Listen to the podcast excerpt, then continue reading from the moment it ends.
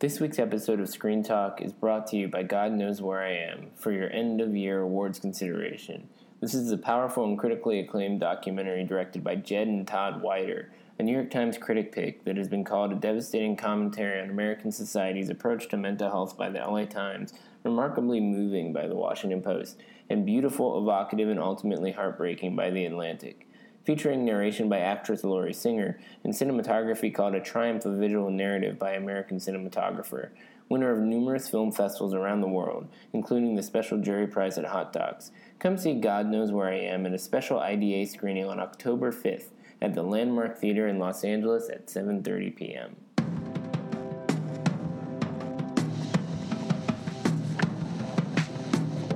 Screen Talk, IndieWire's weekly podcast. I'm Eric Kohn, the deputy editor and chief critic, joined as always by our editor at large, Anne Thompson, and and we've got all kinds of stuff to talk about this week. Movies that have opened and how they're doing, movies that are about to open and how they're doing, movies that haven't opened yet but are definitely part of the awards conversation. So let's get into it. First of all, last week we talked a little bit about Mother and tried to dance around some of the spoilers, if you can call them spoilers, trying to take stabs at what that movie really means. I've seen the movie twice now, and I, I'm having so much fun talking about it with people and loving the conversation about how much it divides people.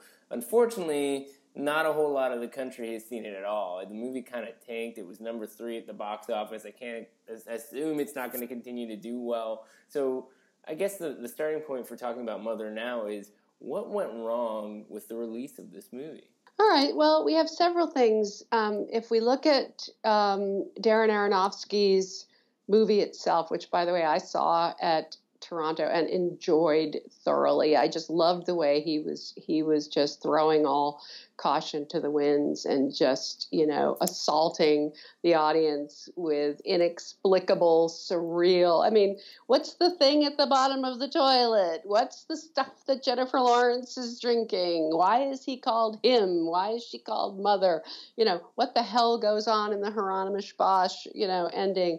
So I got a big kick out of it. Also, he's a very authoritative visual filmmaker, and he's fun to, you know, really fun to watch. And these are good actors. So for me, it was a satisfying experience, but the audience was left out. And so the question is, does Aronofsky, who has been trying like crazy to explain himself and tell everybody about the allegories and tell everybody what it really means and what he really thought he was doing, a little too little, too late I don't know. because know. what he really should have done is brought them into the movie in the first place. Well, Figured out a way. it to is interesting They could operate on both levels at once. I mean, I I did a press conference with him. I've seen him intro the movie, and I've read all these different kinds of interviews, and, and there are so many different ways in which you could present this movie to people. But the way in which the trailer was set up made it seem like it was a very different kind of movie in the sense so they that- misrepresented it in order to open it. Well, they they did a. Trojan horse kind of a thing where they made it seem like it was this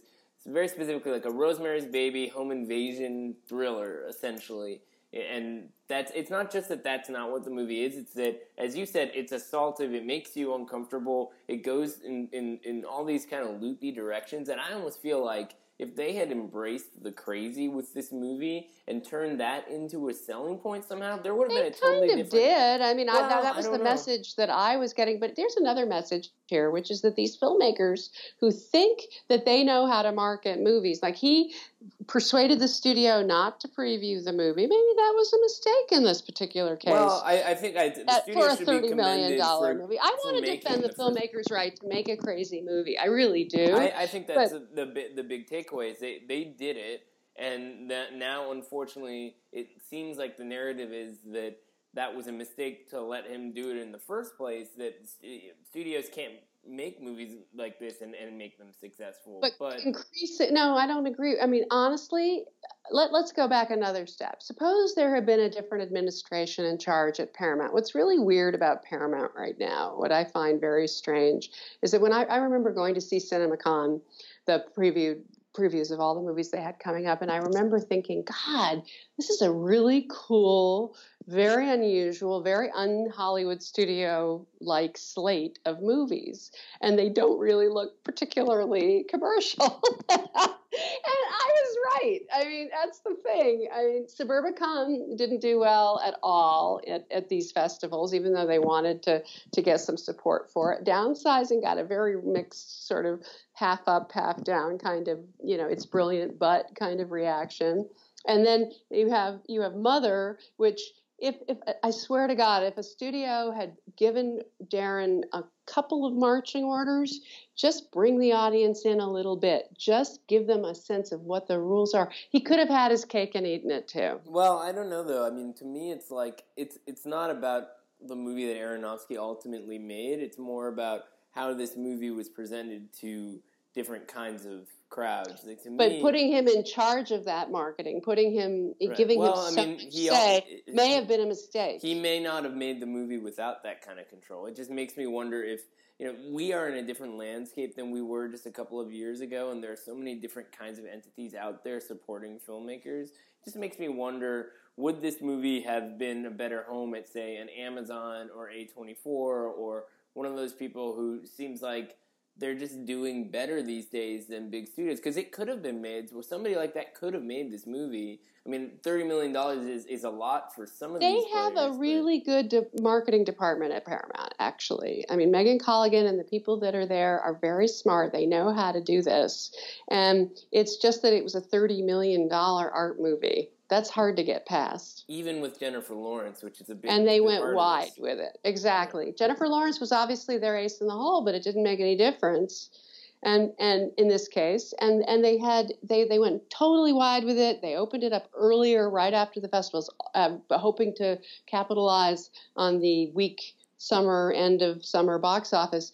They knew that they had a a dog commercially. They well, did. I think my take on what our box office reporter Tom Brueggemann was saying was uh, on one on the on the other hand, trying to do something else with this movie rather than opening it wide may have been an even bigger miscalculation. Like if you had done a platform release that is just a couple of cities at a time and keep expanding it. Well, the word of mouth was was so low, it got a CinemaScore of F, and people were you know so divided on the movie. Then you'd have to continue to deal with that while trying to expand it or scale back. And the studios aren't built to adapt. Well, Paramount is. Paramount knows how to do that. But but I would but say to you like that the this. way the way to do it, if you if you were going to do that, would be to do it at the very end of the year. This is a, an old an old scam. It may be, in fact, what they're already doing with downsizing, which may be why that's all the way at the end of the of the year, right around holiday time. But but the idea would be you you open it limited you you give it a little build you it would have played better in art house audiences in cities it would have played it would have built word of mouth it would have built a profile that was more relevant to what it really was and then you could then you could play for the oscars and do whatever you were going to do with it but this is a, a a feathered fish anyway. Well, the other thing it's, is it's not, not, an Oscar movie. Yeah, either. it's not Black Swan. You don't have that higher no. component. No. I mean, the funny thing is, talking about it is just a crazy, assaultive WTF kind of a movie. Also misses the fact that it's incredibly well directed. I mean, just in yes, terms of the is. setups, the craftsmanship. This is a movie you can keep coming back to, not only because you want to kind of unravel or unwrap the plot and try to understand what the different puzzles are, but because it just I, the second time around, I was just looking at how amazing it is that this is a film that's all constructed around point of view that it's you know her close up in six, 66 minutes of the movie and everything she sees is the entire narrative of the movie. And looking at it from that perspective just draws you more into just how much he directed this movie. And it's not yes it's not but you just still need a story that people can relate to and characters these I, archetypes are not enough I to hang the audience are, onto. But i think if you really understand what the movie's about and i feel like i do that it's they aren't archetypes because they're they're they're symbolic they are. of certain, even if you have an allegorical no because framework allegory, for the movie. I don't think these are that, still no, archetypes. No, because allegory does not negate the possibility for characters to embody certain kinds of emotional experiences. They they are two characters who are meant to represent very specific things. I think biblical characters and they are emotionally they're basically clarifying the emotions of that story in a way we've never seen before, which is people playing these characters, but not in some kind of cheesy Bible adaptation. This is not Noah. It's sort of like a correction to what Aronofsky was interested in exploring that Noah was too doing in, in too uh, superficial and on the nose kind of a way. You know, this is the Aronofsky that we want to see. And I, I am you know, agreeing with that. I do want I, I do want to encourage filmmakers to to break the rules, be audacious, go with what they know how to do. But you cannot end up humming the sets when you leave a movie like this. You have to have some relationship to these characters. And Javier Bardem and Jennifer Lawrence, as good as they are, as mightily as they try, Ed Harris, Michelle Pfeiffer, there isn't enough for the audience to hang on to. Well, when I talked, so I, have talked to people at, very, at, different ages, different kinds of sensibilities about this movie. I hear different responses from everyone. But so what, what are I, their what are well, their complaints? Well, I'll tell you what I what I what unites the reactions I've been hearing from people is nobody has the same reaction to the movie 30 seconds after they see it that they do an hour later, a day later, a week later. And that is what I think is so terrific about what the movie is pulling off. I mean, the I, I return to different kinds of movies over the course of the year as we get closer and closer to the end. We start to make our lists and all this kind of stuff. It would so, be on your top ten. It's it's definitely uh, got got a strong place on it right now.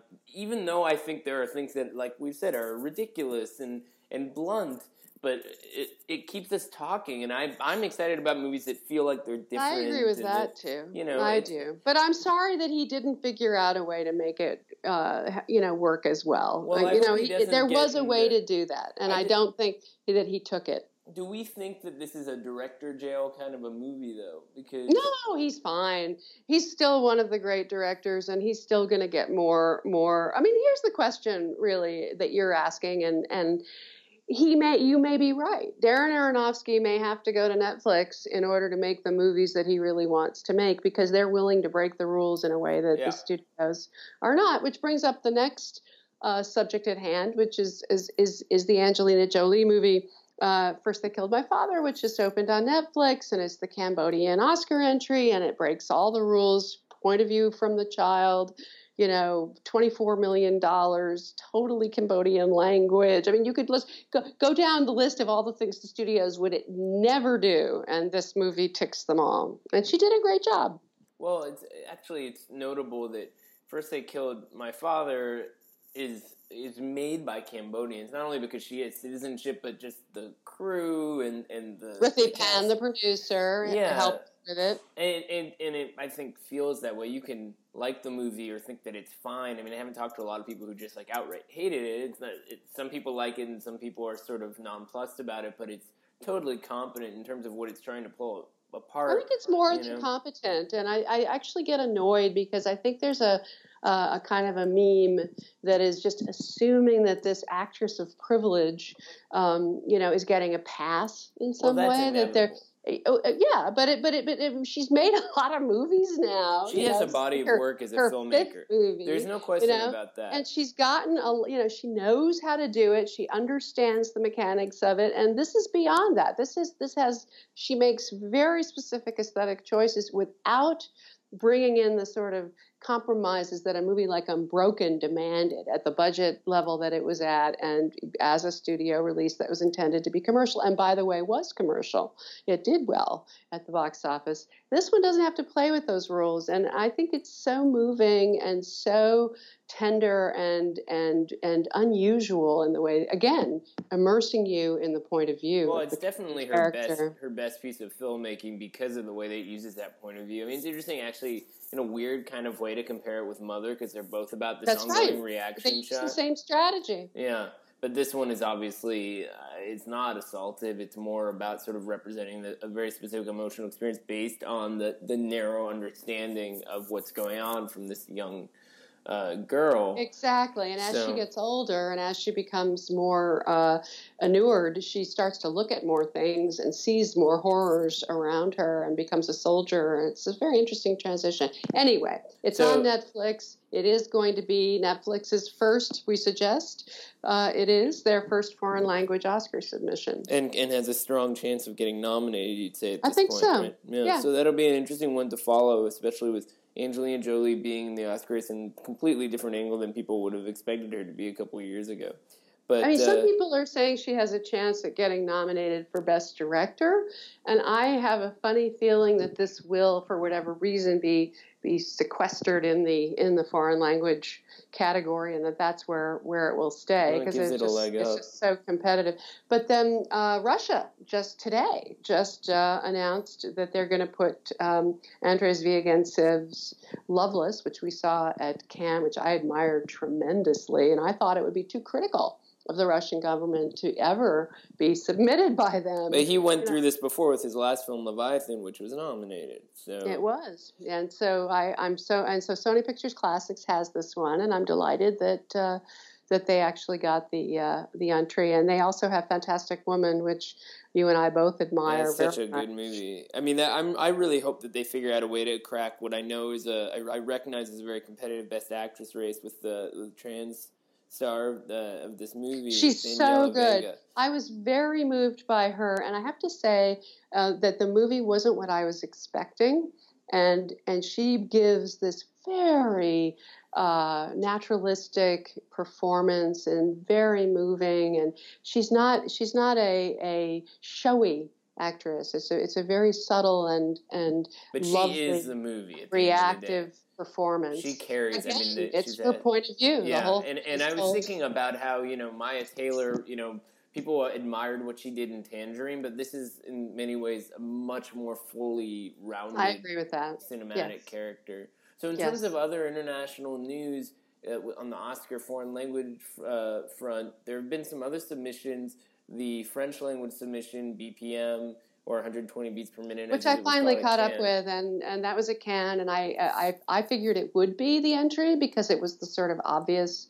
Um, strongest uh, candidate. Uh, I, th- I think it could do well. It could do very well. It's a good very movie. moving. very Yeah. well-rounded story of the ACT UP movement in, in France, and you know, it's not it's not a big narrative movie. It's more about the textures of, of the different lives that these people led and the, the kind of But protests. There's and- real loss involved, and Yeah. real and and you you track several of the characters through through their illness. Some of them are are positive, um, and and they they HIV positive, and you have to see what happens to them. Yeah, it's just a know? very well acted and directed kind of a thing. It's not, but it, but it's interesting because I remember when that movie was going to Cannes, and I was just was trying to get a sense of the competition. I was thinking that's the one that's going to win the Palme d'Or, and then when I saw it, I was like, actually, even if Pedro Almodovar, who's the president of the jury, flips for this movie, it's it's a harder one to find complete consensus on because it's not it's a it's a very long movie and not a lot of like I said, not a lot of big plot stuff. It's a lot of pol- political process too, something that the French love, you know. True. So it, it and it's shot in that sort of inimitable. It's a very French. Every day, here's you know real people yelling and screaming, and in, in a very naturalistic way. yeah, That's a and it's funny specific sometimes. style that may not go over completely with with the entire uh, uh, foreign film, you know, foreign branch. So the one that I'm really curious to see how it plays is the this big Ophir winner that Sony Pictures Classics has picked up, Foxtrot, which uh, I saw at Telluride. I think you saw in Toronto. I did. Right. It was. I saw it in a big public screening, and it, it was gorgeous. That of all the movies, uh, really, I mean, I, a Fantastic Woman is a beautifully made movie.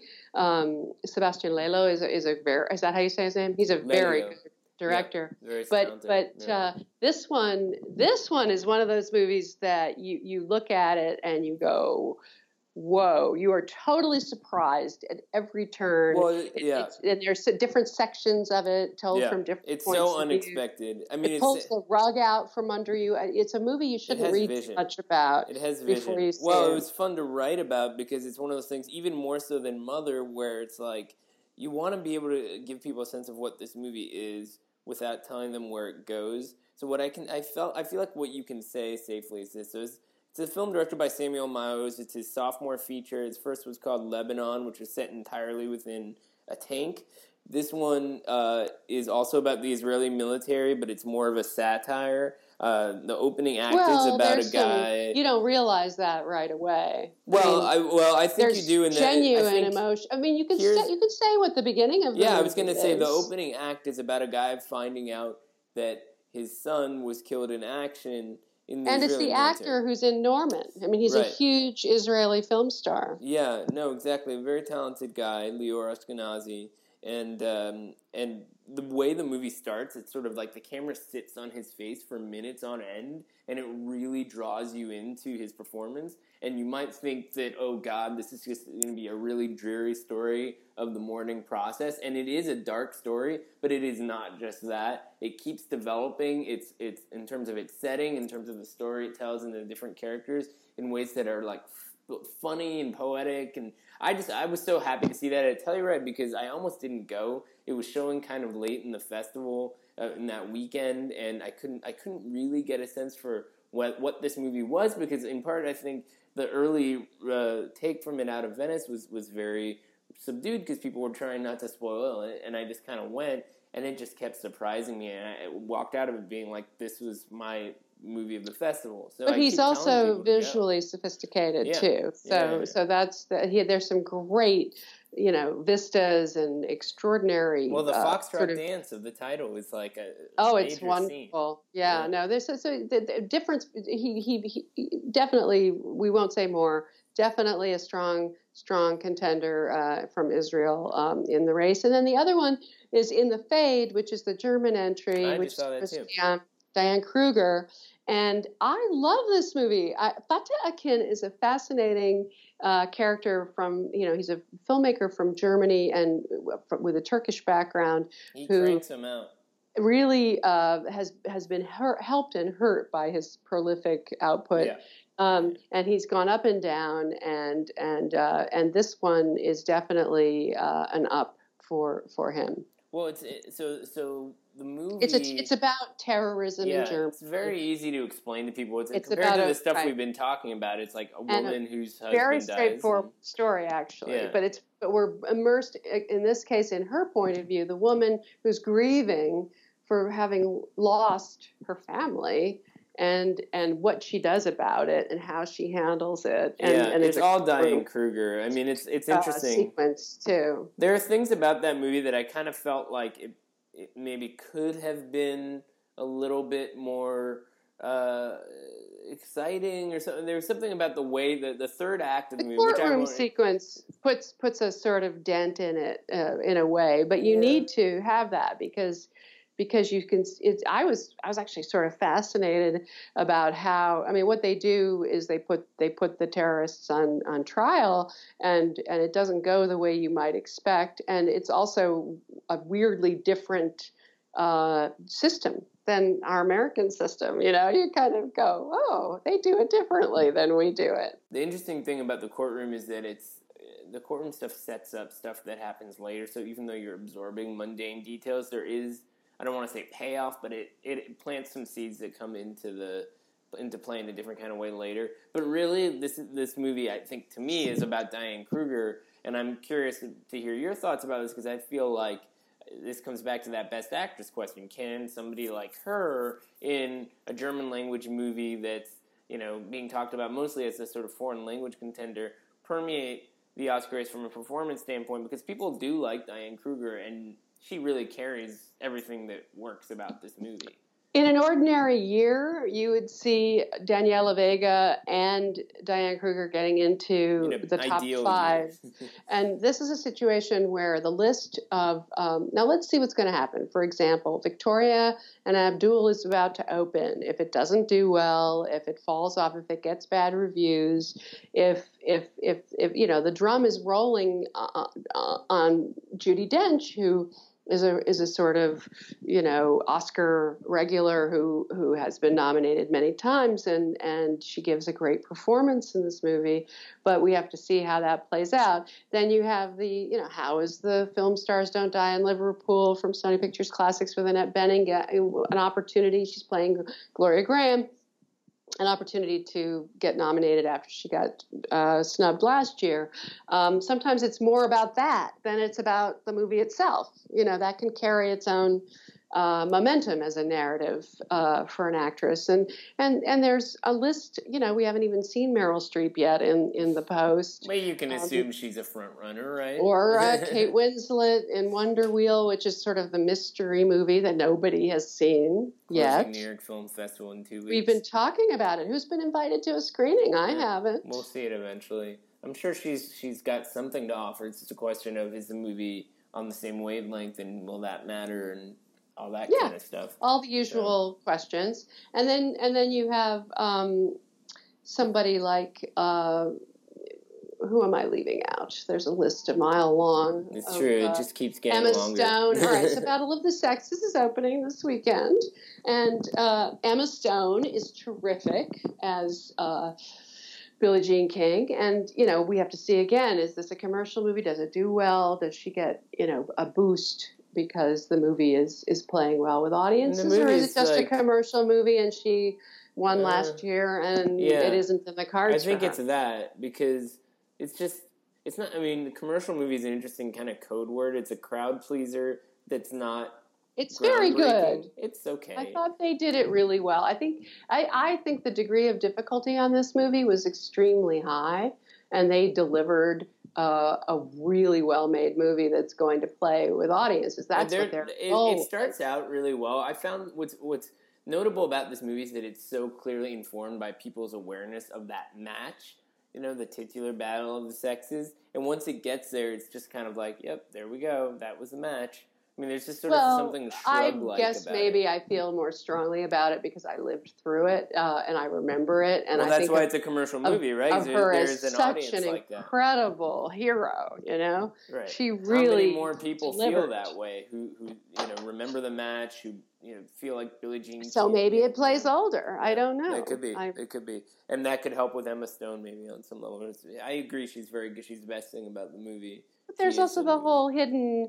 It's very poignant because she's hiding her identity as a lesbian. She has a lover that she has to keep in, in the shadows because it would ruin her career. She has a husband, and and he's trying to help her out. It's very interesting how that played out. Well, it's notably going up against another real life story this week, which is Stronger from David Gordon Green, which was also at TIFF and uh, has Jake Gyllenhaal playing this guy who lost his legs in the Boston Marathon bombing.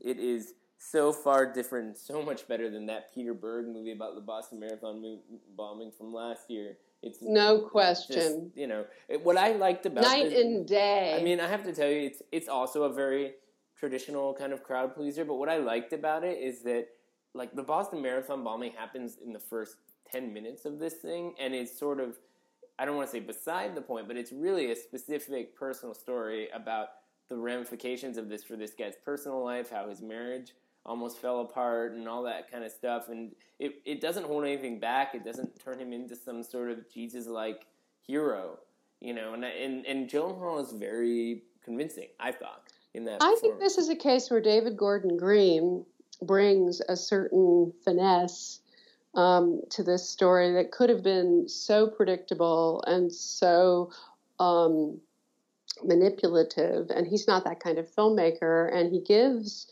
there's a moment where uh, Jeff Bauman, played by Jake Gyllenhaal, is. Uh, just at the depths of, of, of neediness and vulnerability and despair. He's lost his legs and everybody's expecting him to be this hero and he's in pain and he's falling down and he's you know having difficulty just getting around and he needs this woman to help him. And she there's this incredible moment where she comes through for him and leans into him in this very tender uh, intimate way that just broke my heart. And it's filmmaking. It's filmmaking that, and great acting on the part of him and Tatiana Maslany, who is fantastic in this.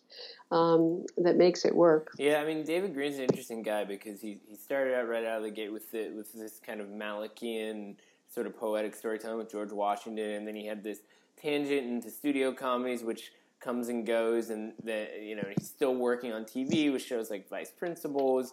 But this, I think, is probably his best the, the best sort of illustration of, of what he's gleaned as a filmmaker over the years because it's just a very confident piece of filmmaking. But he started with darker uh, dramas Yeah, with yeah, George yeah. Washington, and the, there's a movie he made called Snow Angels, which is one of the best movies I think it's Snow Angels that is he's the last ever uh, made. Was the and last he- emotional film he made? It's really emotional. extraordinary. It died a dismal death. It was with Sam Rockwell, and he gave an amazing performance in that movie. And Gordon Green, David Gordon Green, went on to do comedies after that. Well, you know, yeah. like, I mean, I don't know if that he had another road that would lead him into commercial filmmaking, and Well, he took I, it. I think what happened there also, you have to remember that that was a Warner Independent release, and that was right around the time that Warner Independent fell apart, like a lot of. Yeah, but Snow Angels would never have done any business yeah, for I mean, it could, should have been like an IFC film or something. I totally Yeah. agree with you. It was a smaller Nobody movie. was going to make that into a commercial movie, but it was well. Uh, I, I still remember that movie. How often does a that happen? movie. It's a good movie. Um, so next week you're coming to town. We're gonna go see movies at the New York Film Festival, which and then we have uh, opening night, Richard Linklater's uh, Last Flag Flying, which uh, we are excited to be able to write about eventually, Yeah. um, with Bryan Cranston and Steve Carell and um, Laurence Fishburne. Really good. and then all kinds of stuff that we've already talked about, getting a second wave of attention from you know Wonderstruck Wonderstruck. to Mudbound and all that kind of stuff. So we may have to revisit things we've already talked about, but hopefully NYFF gives us uh, a new angle to do so. So until then, and uh, I'm looking forward to seeing you next week. Me too, Eric.